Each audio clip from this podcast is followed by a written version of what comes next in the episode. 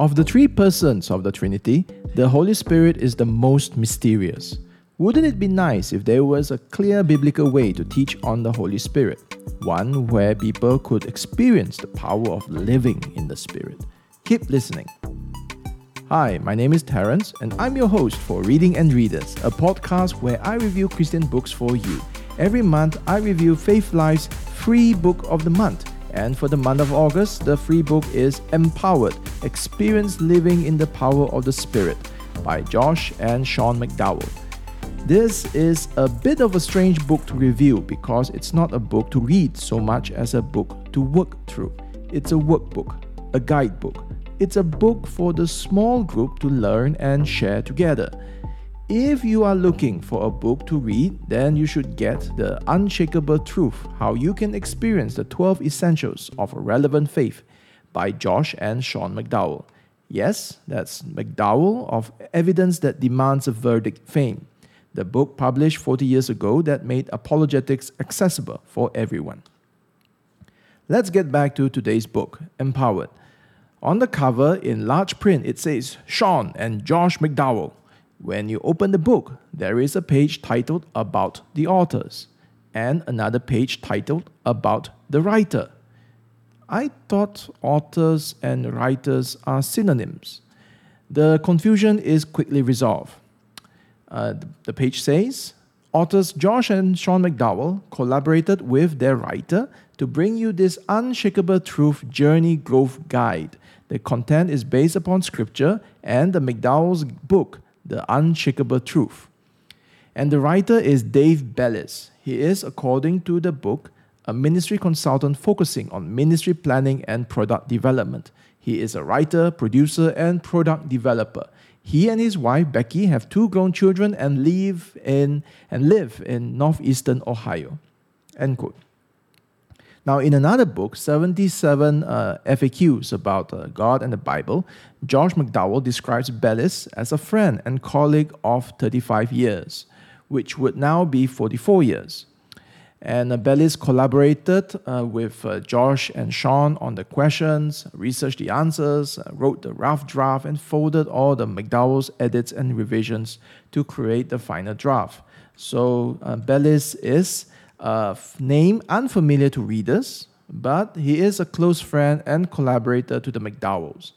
Now that we have established the authorship question, like any good commentary, we now move on to the question, how is the book? Now let me state a disclaimer. I read this 80-page book in less than an hour. That's not a testament to my speed reading. It's because a big chunk of the book is questions and instructions. And since I'm reading this by myself and not in a group, so my review is based on my individual experience. So this review is really me assessing this book for a study group, not for individual readers. This book sits in the middle of a 12-book series, The Unshakable Truth Journey Growth Guides. The first book in the series is titled Created, Experience Your Unique Purpose. Second is Inspired, Experience the Power of God's Word. Then Broken, Experience Victory Over Sin. And for the rest, I'll skip the subtitle, but all the subtitles have the word experience. But from the titles itself, you can guess the topic. We have number 4, 5, 6, accepted, sacrifice, forgiven. Number 7, 8, 9, growing, resurrected, and empowered. Empowered is the book we're reviewing today. And 10, 11, 12, perspective, community, and restored. So those are the 12 books in the Unshakable Truth Journey Growth Guides. Now, the book has a page describing the series. The Unshakable Truth Journey gets to the core of what being a true follower of Christ means and what knowing Christ is all about. Together, you and your group will begin a journey that will last a lifetime. It is a journey into what you as a follower of Christ are to believe biblically, how you process your beliefs into core values, and how you live them out in all your relationships. End quote. The big question is, do you need to read from the first book? Can I just read book 9, the book we are reviewing today, without reading in sequence or reading the rest? Yes, you can. There is minimal link to previous material. There is no build-up. But as a guy who likes to read things in sequence, where possible, I would start from book 1. Now, next question. Do you need to read the book, the Unshakable Truth book that this guide is based on? No. It asks you to read some chapters as homework, but you can ignore that. The chapters are self-contained, and when needed, it prints the relevant excerpts. And to give credit where credit is due, the guidebook does not seriously try to sell you more stuff. If anything, it wants you to buy a Bible so that you can read it to your small group. Let's now bite into the book itself. This book is guiding Christians on living in the power of the Holy Spirit. The Church's teaching on the Holy Spirit has boomed in the last 100 years. Before, the emphasis was on God the Father and Jesus the Son. Now, some would credit the Charismatics and Pentecostals for reviving interest in the Holy Spirit. Maybe. In any case, today, Christians of all stripes are more attentive to the Holy Spirit. The Holy Spirit is heard in our songs, prayers, sermons, and small group teachings. Now, what form of teaching will the McDowells take in this book? Let's find out. There are 5 sections to this book. The relational meaning of the Trinity. Second, who is the Holy Spirit? Third, the purpose of the Holy Spirit. Fourth, living in the power of the Holy Spirit. And lastly, fifth, reflecting God's light within your community. The book is chock full of questions for your small group to explore. The very first paragraph of the book begins like this. I quote, "According to Genesis 2:24, when a man and woman are joined as husband and wife, the two are united into one. For you who are married or have been married, what does relational oneness mean? In other words, what are some examples of how your oneness is and maybe even isn't always reflected in your relationship?" End quote. So you can see that there are some questions really coming out straight out of the gate. The second paragraph goes like this. How do you think God came up with the idea of creating a man and woman who could experience relational unity and oneness of heart? Where did the original idea come from? Okay, the original idea of relational unity and oneness. Okay. So the first thing, all right, if we read this book, we notice is that this book has questions. There are many, many questions. The questions range from icebreakers, like what I read just now, to what does the Bible actually say, and to more application type of questions. So there are many questions in the book which will really take up your time in the small group studies, all right, so people can explore those questions. Now, the third paragraph in the opening page is just one instruction. It says, someone read Genesis 1, verse 26 to 27, end quote. And that's the second observation I make from this book. You don't need McDowell's Unshakable Truth book, but you do need the Bible at hand. In the first chapter, the first chapter itself, I count 8 times the book asks someone to read from the Bible. So we can say that, like any good apologist, the emphasis here is to build an understanding from Scripture directly. So there's a lot of read from the Bible. Next, we come to the content. You might have noticed that this book on the Holy Spirit begins with the Trinity. It asks about the relationship between the Trinitarian God. The relationship of the Holy Spirit with God the Father and Jesus the Son is the basis for asking what does relational oneness mean in marriage. By understanding the relationship between the persons of the Trinity, then only we can understand who is the Holy Spirit. And so when it comes to asking us to read Bible passages, so there's one part here that says, read the Bible passages, they give you some, John and Mark, that describe Jesus and the Father, So you have Jesus the Son and God the Father.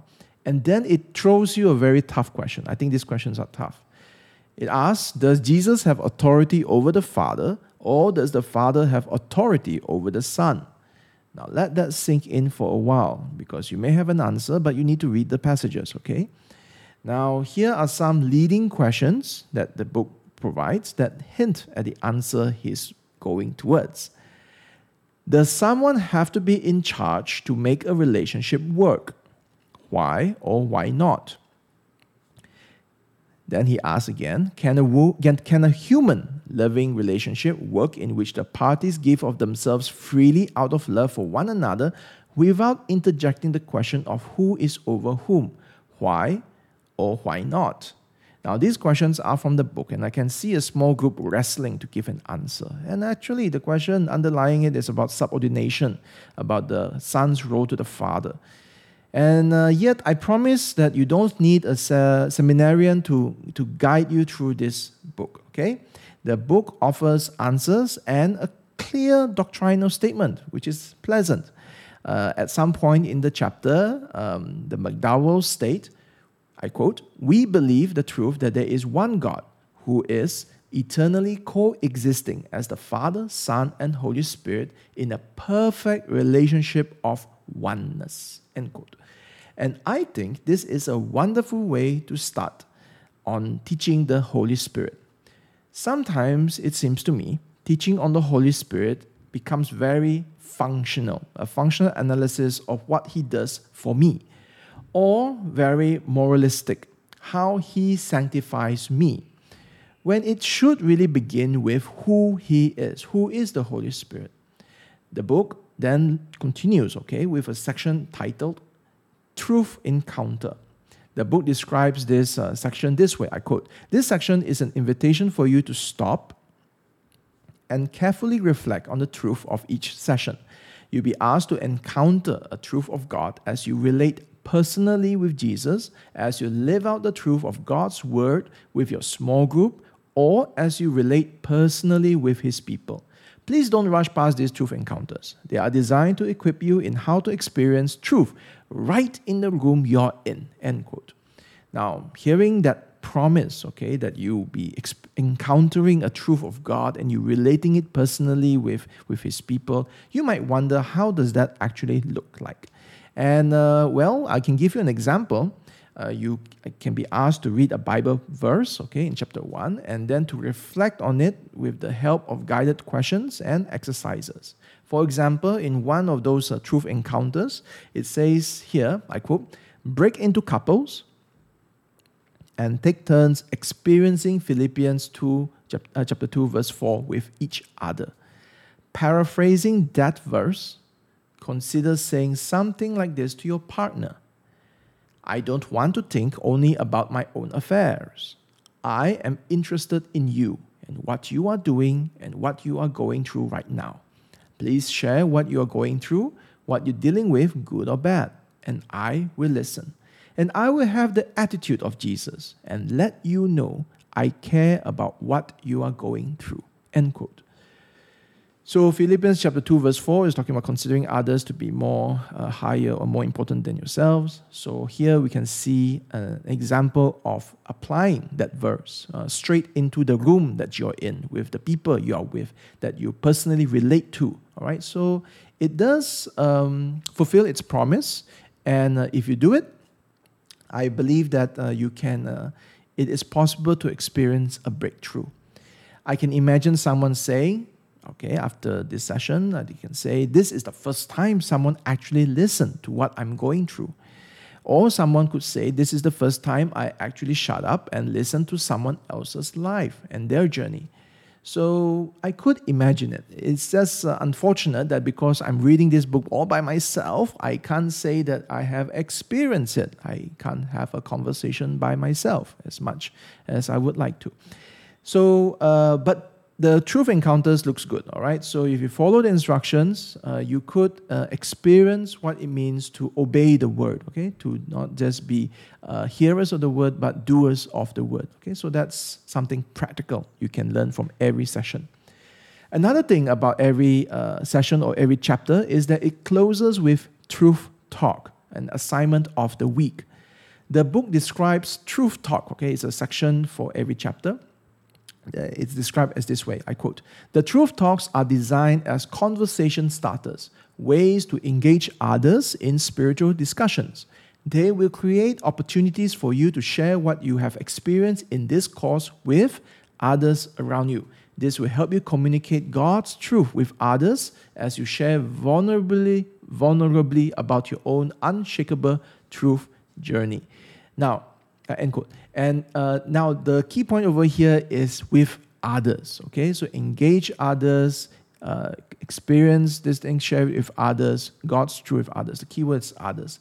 And that is the point where you don't just keep it within your small group, you bring it out to your family and friends. So for example, example of what it wants you to do, let me quote.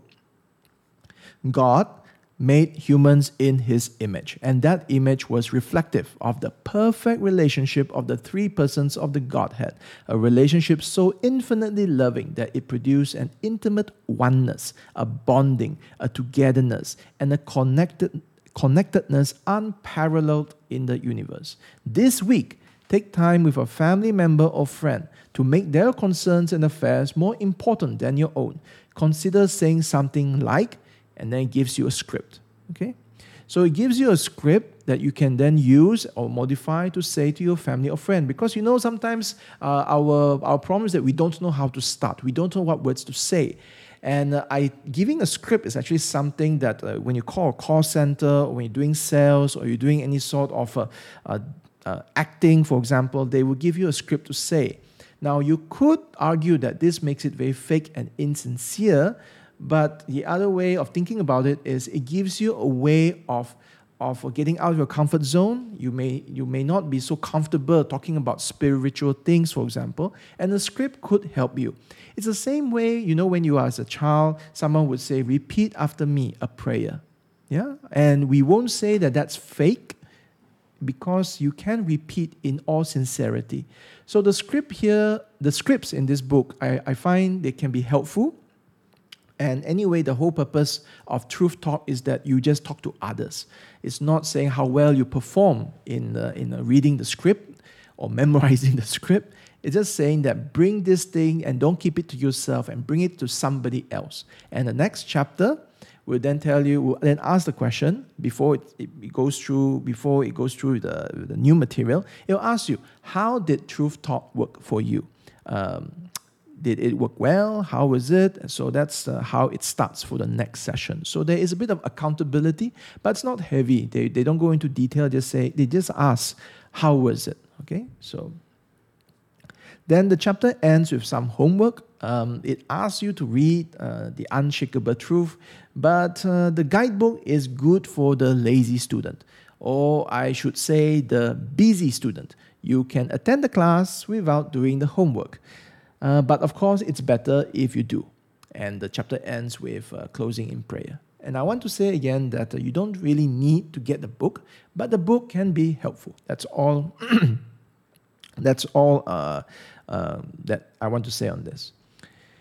Now, I've given you a very full description of the first session or the first chapter. I won't be doing so for the other four sessions. But I want to point out that one of the big difference between the first chapter and the rest is that the first chapter is unusually long in comparison. If the group was sincerely trying to answer all the questions, it would take more than 1 hour, nearly 2. This, of course, depends on how many people you have in the group, how chatty they are, and how is the facilitator. Session 2 to 5 is not nearly as long. So I would suggest that if you are picking up this book and you want to use it for your sessions, the facilitator might just need to pace the chapter 1 for a while. Or if you want to keep it to one session, which would be a good idea, maybe get some people to pre-read a bit before they join. But in any case, the facilitator might want to just be prepared for the first session. Next, I want to talk about what I think listeners might want to know on a book about the Holy Spirit. Where is its position on the spiritual? What is its position on the spiritual gifts? Sadly, to me, the Holy Spirit is sometimes synonymous with the spiritual gifts. That's why I'm bringing this subject up. If you're looking for a spiritual gifts inventory description, this is not the book for your group. There is no juicy chapter of discovering your spiritual gifts. Not that I have anything against that, which I will explain later. I just think that Jesus and the apostles speak more of the Holy Spirit in other terms. Like what you say? Like this, John chapter 14, verse 25 to 26, we have the Lord Jesus saying, "These things I have spoken to you while I am still with you, but the Helper, the Holy Spirit, whom the Father will send in my name, he will teach you all things and bring to your remembrance all that I have said to you." Now, that's John chapter 14, verse 25 to 26. And you see here that the Helper, the Holy Spirit's purpose is to teach and to bring to remembrance all that I've said to you. And John chapter 14 is a passage of the upper room discourse where you have Jesus saying things like, "If you love me, you will obey my words." So that would be the tone of the Holy Spirit's role. Another verse, Galatians 5:25, where the Apostle Paul says, "If we live by the Spirit, let us also keep in step with the Spirit." And I think that is the idea that is being conveyed through the Bible, which is the Spirit guides us in how to live our everyday lives, and not so much on the possibly sensational part of the gifts. And even the gifts, it is the sensational part, the supernatural part that often gets attention, whereas there is actually the not-so-supernatural parts. So what does the guidebook here speak on? The guidebook is more in keeping with the main message of the Holy Spirit, in my opinion, and less on the periphery, which is where I would place the spiritual gifts. Now, I'm not shaming those who want to learn on the spiritual gifts. On the contrary, I assert that the most important chapters on this topic, the topic of the spiritual gifts, is 1 Corinthians 12, 13, and 14. Cessationists and continuationists, okay, people who say the gifts have ceased and the gifts continue, both camps depend on these three chapters to teach the spiritual gifts. And if you read it properly for yourself, okay, this is what I urge you to do, you will see that central to Paul's teaching on the spiritual gifts is the Trinity, the relational oneness. You don't believe me? Listen to this. 1 Corinthians 12, verse 4 to 6. "Now there are varieties of gifts, but the same Spirit. And there are varieties of service, but the same Lord. And there are varieties of activities, but it is the same God who empowers them all in everyone." So you see, when Paul speaks on the spiritual gifts, he brings up the Trinity, the relational oneness first. So that's why I say, if you want to understand about the gifts, you must first learn on the giver. Begin with God, and in knowing who He is, you will see the blessing and gifts as God intends. Now, how good is the book? Okay, let's look at it as a whole. You have heard it said, the truth of the pudding is in the eating. And that's true of a guidebook like this. If you are going to read this book cover to cover in an hour, just like I did, you can't really say you gain. Sure, there are bits and pieces of knowing stuff, and I love to know stuff, but this is really a book to be experienced. I mean, it's in the subtitle, Experience Living in the Power of the Holy Spirit. So you should experience it by learning together, by doing what it tells you to do, by taking the handy scripts and performing it on the real stage, the world. I know there is a cottage industry of small group study guides for many, many big-name books out there. So what does this book have to offer? The McDowells are trusted apologists, and their study guide here on the Holy Spirit rests firmly on the Bible, meaning you are in safe hands here. And another good thing about this particular book is that study leaders sometimes have to hunt for the next book to study, and that can be a bit of a chore and a bit of anxiety. You're not sure which book, which trusted book, what links, and so on. So the study leader can spend quite a bit of time which he need not if he actually used this book. Because while there are many book-based study guides, I don't think there are as many series-based study guides. The Unshakable Truth Journey contains 12 books. With 5 sessions each, you are looking at 60 sessions. So, for the busy small group leader, you are possibly looking at a year's worth of small group studies, all neatly scheduled for you. How does that sound?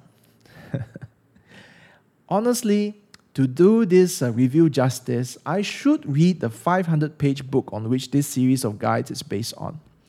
I'm more comfortable telling you whether a book, a reading book, is good or not, than whether a study guide is good or not. The enjoyment or profit from a book is very much dependent on the author's way with words. Okay? If I read the 500-page, I can tell you whether it's a good book to read or not. In contrast, the enjoyment of a small group guide is more dependent on how the small group discussion went. There is only so much that a book of questions and instructions can do if people don't want to answer the questions or follow the instructions.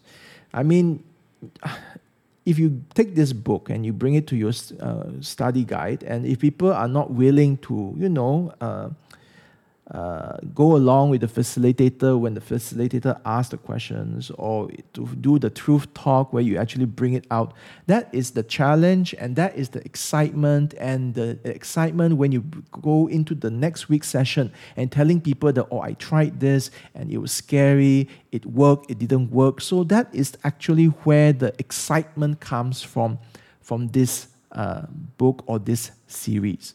If you're not willing to do it, if everybody is either too busy or too, I don't know how to describe, they are just too cynical, is that a word?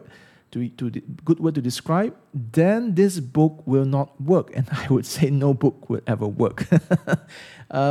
And that's the point of this book, all right? So the point of this book is to experience. All 12 books in the series has a subtitle of experience. And the apologists, the McDowells, they want us to see that the Bible is not just a cognitive and apologetic, a doctrinal thing that you defend and fight and debate, and where the evidence demands a verdict and you agree with the verdict, but you don't actually follow through with the verdict, meaning that Christ is Lord, Jesus is our Savior. That does mean something. It's not just a profession of faith, it is actually a way of life. We actually follow the Christ. So that is what the book intends, and I think it does achieves its purpose only if the people follow it. Okay, this is, after all, a guidebook. So this is a Reading and Readers review of Empowered, Experience Living in the Power of the Holy Spirit by Josh and Sean McDowell. Before you go, I have one question and one instruction for you. The question is, do you enjoy the Reading and Readers episodes so far? You might be interested to know that the most downloaded episode so far is my side-by-side review of fault lines, cynical theories, and ministers of reconciliation. And the next most downloaded is my review of Piper's 700-page Providence. So check them out if you haven't done so. And my one instruction to you is this. If you like the show, share it with a friend. The reader or would-be reader will thank you for it. All right? Tell it to somebody else. Until next time, my name is Terence. Keep on reading. Thank you.